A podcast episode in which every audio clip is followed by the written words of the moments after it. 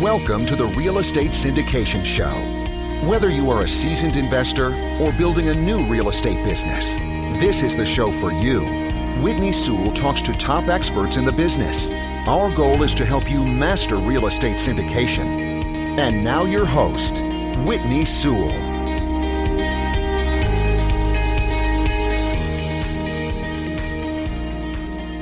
This is your daily real estate syndication show. I'm your host, Whitney Sewell. Today, our guest is Logan Freeman. Thanks for being on the show, Logan. I'm super excited to be here, Whitney. Yeah, our pleasure. We're grateful for your time and being on to share your expertise. Logan is an ex-NFL player at the Raiders, now a real estate investor, developer, and agent who has found his niche as an investment property specialist and representing buyers instead of sellers in the transactions process. Sourced, acquired, and renovated 120 transactions in less than a year. Logan has found a process and relies on his most valuable priorities to guide his profit-producing activities. I like that. Logan is a husband and a father to a brand new baby girl. Congratulations. He just showed me a picture of a beautiful little girl. And Logan is located in Kansas City, Missouri, and can be found at LiveFreeInvestments.com. Awesome. He's an avid Christian working to leave his legacy. Logan, I admire that a lot, and I appreciate you being on the show. To give the listeners a little bit more about who you are, and let's dive right in. Yeah, absolutely. So I grew up in a little town called Jefferson City, Missouri, which if you're an out-of-state investor, nobody knows that it's actually the capital of Missouri. And so I grew up right there in the smack dab of the Missouri, right next to the Missouri River. I kind of played sports all through high school and then college. And like you said, Whitney, I was able to continue my career as a football player with the Raiders very, very briefly. And the only reason that I was able to make it that far was that I had a work ethic that really nobody else did. And I wasn't gifted physically, but I really worked hard and they gave me a shot. So it was a really fun experience. What really happened after that was my life changed. So after you have identified as an athlete for 25, 26 years, whatever it is, you get cut from the one thing that you've known that you've done for your whole life. And you have to kind of step back and look at your life and figure out, well, what am I going to do?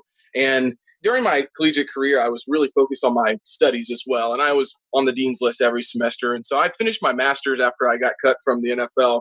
I went to work as a franchise consultant with a company called Jimmy John's, which I'm sure many of you guys know. And I was the youngest franchise consultant they had ever hired, hit a glass ceiling really quickly, wanted to get paid for my performance. So I went into a sales job in the trucking industry. It was a startup. And if anybody's been in a startup, it's a very big roller coaster. Weren't sure if the lights were going to stay on or not. Did that for 2.5 years. And then I went to what I thought was a very cush and comfortable corporate job. And I was selling tech and services to the restaurant industry, very comfortable for me. I was getting married. I came in one day and my stuff was in a box. I had sold the deal the week before. And the next week I came in and I was let go. So I had to figure out, it was, again, kind of that same deal that happened in football. You get cut and you have to kind of reinvent yourself a little bit. Well, throughout this process, I have been doing real estate transactions, mostly live-in flips and just trying to fuel my powder, so to speak, to go buy rentals. And so I was learning this process, educating myself throughout this whole deal. And I had a very good buddy who asked me multiple times to come on and be the director of acquisitions for his team. I said, the heck with it. I'm going to do it. But I didn't really jump headfirst 100% in. I started a consulting company and I worked with small businesses on training their people, how to communicate their product, and then putting processes in place on their sales team. As I was doing that, I was also selling 15 investment properties a month. So in June of that year, my wife kind of looked at me and she said, it's been wonderful what you've been able to do, but you really need to focus. And one of your past guests, Trevor McGregor, talks about certainty, clarity, and confidence. And I really needed to get certain on where I wanted to go. So I stopped doing the consulting. I really focused on real estate. I started learning about syndication and I started putting the people in place in my team that I could go build this. And that's what I've been doing for the last 18 months now. So that's what lands me to where I'm at now. You said many things there. That was really good. I like also how you talked about you were able to make it because you had the work ethic that nobody else had. Now, I can relate to that. I don't claim to be the smartest, but if you tell me it's going to take 100 hours a week to make it happen, well, I'm going to say, okay, where do we start? Let's get that 100 hours started. Let's make it happen. And so I really like that. And I can relate as well. You know, you're talking about you're at that glass ceiling and you wanted something that was more a performance-based because you're willing to work hard. And I really like that. I can relate also. But tell me about when you made that decision to be more laser-focused. Was it your wife, you said, that helped you think about, okay, you know, you're doing all these great things, you're making it happen, but what if you focused all that energy on this thing? Tell me a little about that transition and then how that changed things afterward. Yeah, well, if your guests are watching this on video, you can see behind me, I just got relocated my office to the basement of our house because our baby took my other office upstairs. But there's two books that I would like to point out, and one of them is Essentialism, and the other one is The One Thing by Gary Keller. And both of those books I read at that exact period of time. Well, I can say I reread them. I really put that into place. And when I started to think about if I could create an equation, this is what the way I looked at it.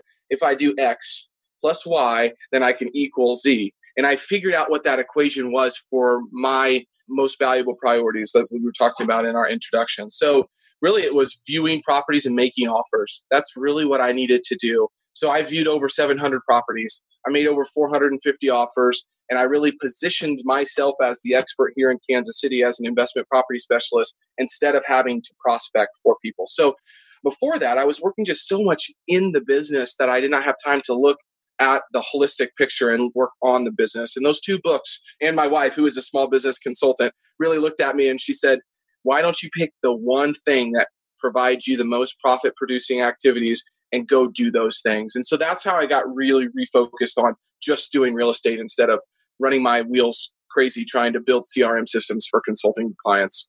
Nice. No, I like it. It's such a valuable piece of advice there, just being able to focus. And then instead of being spread out, trying to do so many things well, focusing on one thing. The one thing I've heard of, and you know, it's been mentioned before, but the other book, can you tell me the name of that again? Essentialism? Yes, it's called Essentialism. That's the book. And I don't have the author's name right off my bat. I know it's literally behind me somewhere, but we'll get that to your guests for sure. Yeah, we'll get it in the show notes. You know, somebody told me that, and this is what's really important about this, The One Thing is very, very textbook, right? It tells you exactly what to do. Essentialism is basically saying the same thing in a different way. And it just applied to me, and it just really felt like it sunk in a little bit more than The One Thing did. I love both of the books, but they're the same message, presented in two different ways, and your guests will really enjoy reading one or the other. I really think that they are great in tandem. It's awesome. So, but now, you know, your business has changed a little bit, right? I mean, you've grown, you're doing bigger deals, you're working with investors, you're syndicating deals, and appreciate you again sharing this experience and just how you've grown. You know, but one expertise you have is working with investors and helping them to invest from out of state successfully. Let's dive into that a little bit and tell me some of those problems and let's dig in and how you help them. Absolutely. So there's four things that I really try to help out-of-state investors understand, or even agents that are working with out-of-state investors. And I always tell people that when I tell my friends, family, whoever, what I do is, they say, so you go buy houses and apartments? I said, no, I buy income streams, and that's what we purchase. We don't really care what it looks like, now to an extent, right? But we're buying income streams. So really understanding the math behind that. So when I think about an out-of-state investor, it's very scary for somebody like that to be placing capital into sometimes a project that they've never even seen, Whitney, right? You understand that. Many of your investors, many of my investors have never seen the property. So you're really focused on building that trust and rapport on the phone. And the only way to do that, what I've found, is to do what you're going to say you're going to do and be honest. And you get everything out up front. So what I call that, number one, is clear expectations. So when I ask a buyer, what were you going to need to feel comfortable to move forward on this purchase? I don't want you to put an offer in until we get the documents that you need to work through. We need to run down what the taxes are going to be, what the insurance. We need to talk to a property manager. We need to look at leases, T12s, and rent rolls. That's fine. But I take a backwards approach where I definitely don't want to do that stuff after we're under contract. And my close rate is right around 90% of my transactions because of this. I might lose a couple deals, Whitney, and that's fine because I'm not getting an offer in. But at the same time, I'm not wasting the seller's time. I'm not wasting the buyer's time because we have clear expectations going in. And not only has that helped me with my investors out of state, it has helped me with my reputation here in the Kansas City market. We perform and we're closer. So that's number one.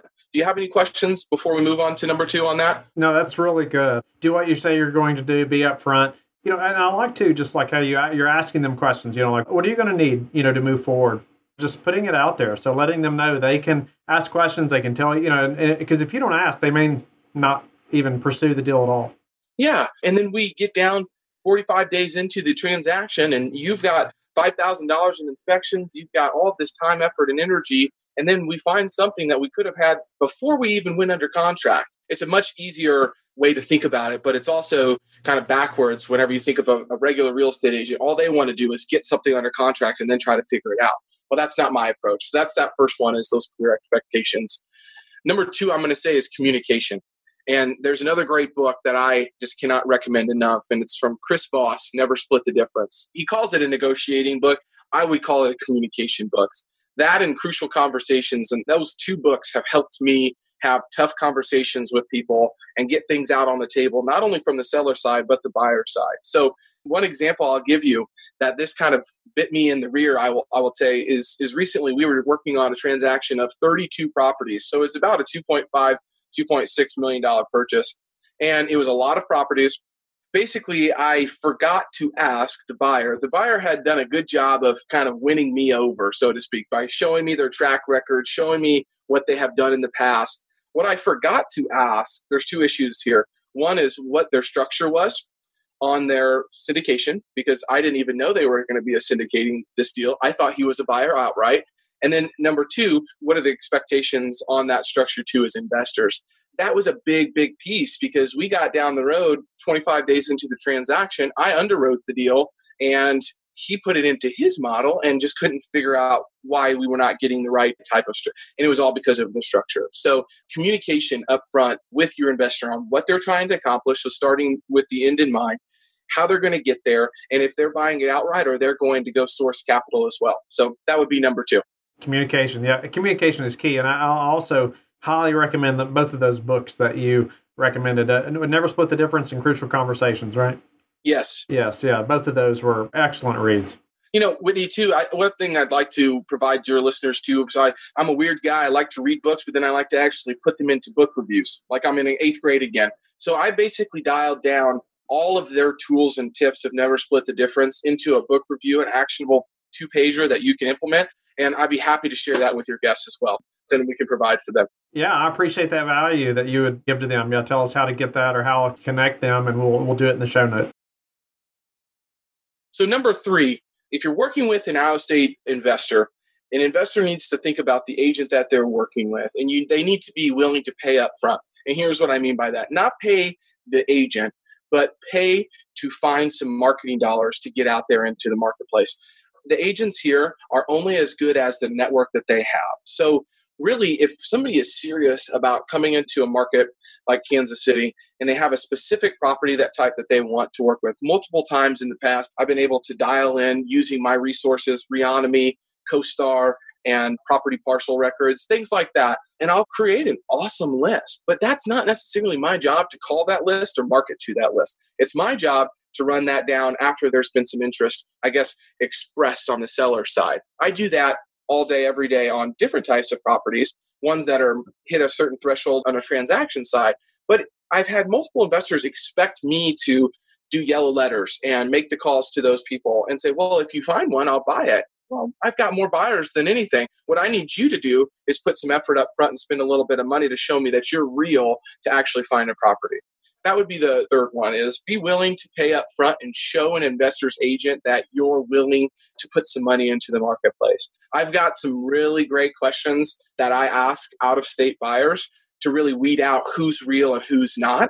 And a lot of times it's actually working through a deal together. So this is kind of a pro tip. So if there's any investor agents out there that are working with out-of-state investors, have a sample pro forma or an offering memorandum and say, what I'd like to do is work with you on underwriting this opportunity. And it doesn't even have to be a live one. It can be one that has closed or some deal that you never, ever actually even looked at. But just work through the financials together.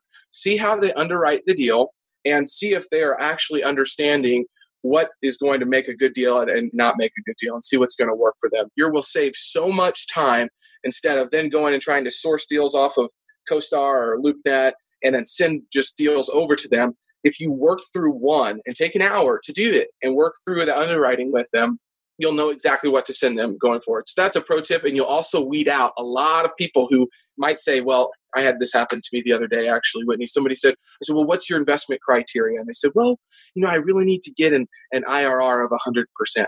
And I kind of looked at them and I was like, so you're finding deals here in the Kansas City market with that? Yes, I don't touch anything under 100% IRR. And I just kind of said, you know, I think that I need to think about that more in detail. And I'm not sure I can provide that to you. But at the end of the day, I knew that he was completely off on what he was actually trying to say and communicate. But that kind of showed me that he's not maybe a necessary real buyer, and say he might say that he is, but he's actually not. So be willing to pay up front on some marketing dollars and work through an underwriting together. That would be number three. I like that. And I guess as a buyer or potential investor, you know, when I call somebody, you know, I should be experienced enough, right, to, you know, to be able to work through that performer, like you say, and us have an educated conversation, you know, about those numbers and about what my buying criteria is, what types of deals you're normally working with, what your experience is. And yeah, that's some great information. Go ahead. Yeah, absolutely. And the last thing is to just to get everything cleared up front so that you can perform. And this kind of piggybacks on number one. For example, I've got a listing on a 32-unit property, and I'm really telling those buyers that are contacting me on it, I don't think it's very good for us to put an offer in until you have done your whole process and that you can perform. And so this is where I really ask for, where do you own other properties? Have you syndicated before? Do you own anything outright? And what is it going to take for you to actually perform? I have them talk to my local bank that we've done multiple million-dollar transactions with and say, can you underwrite this person for me and see if they're a real deal? And now the bank can't necessarily tell me what they find out, but they can say, hey, I couldn't give them a pre-approval letter. So once again, if you can get everything cleared up front so that you can perform, you're going to have, an out-of-state investor is going to have so much more success working with an investor's agent like me if they're going to perform and everything is taken up front. So those are the four things. Let me just run through them one more time. So having clear expectations, what you need to do to have your due diligence and criteria, and then having very good and solid communication between both parties. Be willing to pay a little bit up front and make a good faith estimate, and then get everything cleared up front so that you can ultimately perform. Because if you perform, I'm going to bring you more transactions before I bring anybody else. Whitney, none of my transactions are on that happen you'll ever see listed. And it's because I meet with people 30 hours a week. We find deals. I host a meetup. We do all these different things that Joe Fairless and Trevor McGregor would say to do, but none of those are going to come. And I get to pick and choose who I send those to. So if you've performed in the past or can do those four things, I will be very, very incentivized to send you my off-market opportunities that are never going to hit the internet. And what should we be willing to pay up front? What are we paying for? You know, I think that if you have a very specific property type, pay is in two ways. So pay with time, your time as an investor, out-of-state investor, to underwrite the deal is what we talked about. And then actually, if you have a very specific property, like, for example, I had a guy who wanted to, and this was last year, he wanted to do some marketing to some off-market fourplexes. He had a very specific property. It's called a PCA code here in Missouri. So it was a garden-style fourplex that he wanted. It wanted to be built after 1980. So I was able to easily pull him a list. But what he did was he looked at that list, he went down the list, and he figured out which ones in the right areas that he wanted to market to. And he and his wife sat down and wrote 35 different yellow letters, or actually wrote them themselves. So they actually wrote letters to these sellers explaining his situation. He was an Air Force guy, and he ended up buying two of those properties. They're getting two of them under contract. He closed on one, and he wholesaled the other one and used the money from the wholesale to pay for his down payment on the other one. And I think all in all, he said he spent about $250 on that. So basically buying the postage and some other things like that, but it was mostly just his time. So I'm not saying that you need to spend a lot of money up front, but be willing to spend time with that investor's agent. And if they do provide you something, then go spend the time to actually do what you're going to say you're going to do as well. So it's a two-way street on that piece.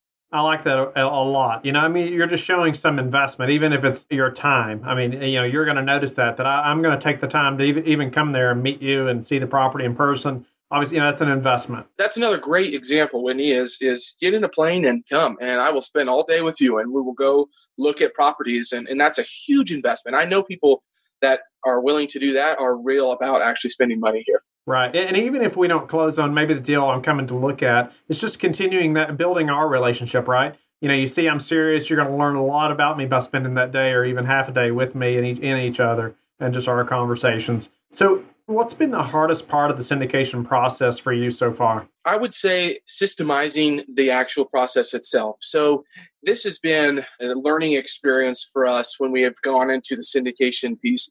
You know, my partners and I own over 650 apartment complexes and a bunch of commercial buildings. But at the same time, we've never had to go out and syndicate those properties. So figuring out the process with working with SEC attorneys, then actually getting a PPM put together, subscription agreements, and then actually getting people to fund the deal. That's actually been, even though that they've said that they really are interested, signed letters of intent, gave us soft commitments, when it came to actually fulfilling those, we had a lot of last minute people who did not. And thankfully, I've kind of foresaw that. And I had multiple people to call and I'd spoken to and was able to close the transaction. But I think the most difficult thing would probably be following some type of process from internally at my company, but then also with them and with the investors, making it, my wife works in customer experience and really trying to figure out how to make that experience better. I can tell you, my investors, those experiences on these first three have not been that great. So the toughest thing for us would be just systemizing that process, making it very clear, because you have 20 some investors in an opportunity or whatnot. That's a lot of communication. So going through operating agreements, the changes with the lawyers, all of those things has been very difficult for us to kind of nail down the process on. I would say that's the number one thing that we've struggled with. Nice. And what's a way that you've recently improved your business that we can apply to ours? I'm going to say, well, I had my baby in February. Before that, I was a 3:30 a.m. guy. And I work through this productivity planner by Brendan Burchard every single day.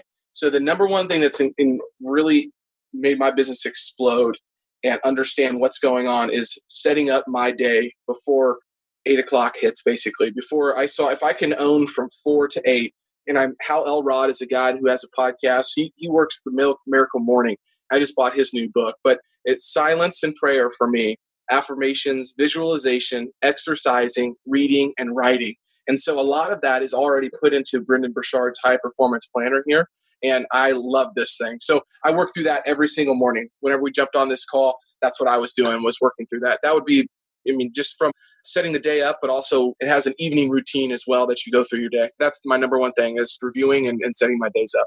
I appreciate you elaborating on that a little bit. And yeah, the productivity planner, and you even saying that I need to own, how'd you word it? I need to own my morning from 5 to 8 or something like that. That's awesome. I really like that. I need to own that time so I'm best prepared for the day. What's the number one thing that's contributed to your success? Having faith. And, Lewis Howes is a guy who had the School of Greatness podcast. He was one of the first ones that when I got cut from the NFL, that I started to reinvent myself, so to speak. And he says that to be successful, or all successful people have either a really strong, unwavering faith in themselves or a higher power.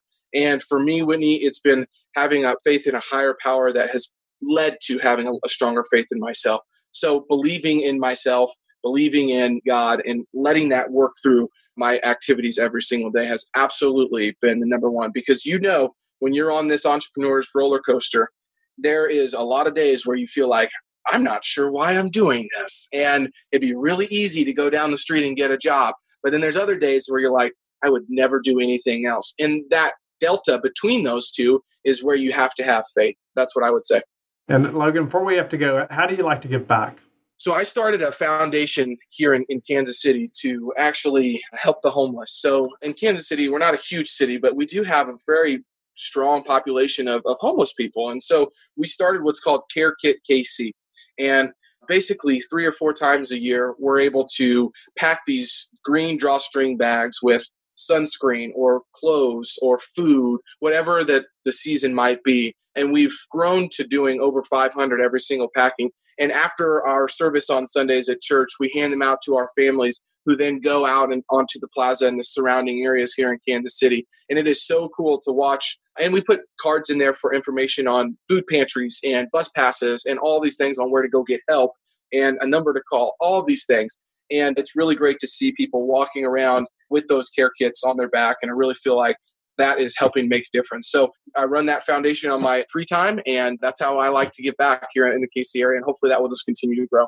Oh, I love that. Thanks for mentioning that. And we'll have that in the show notes as well. And Logan, tell the listeners how they can learn more about you and get in contact with you.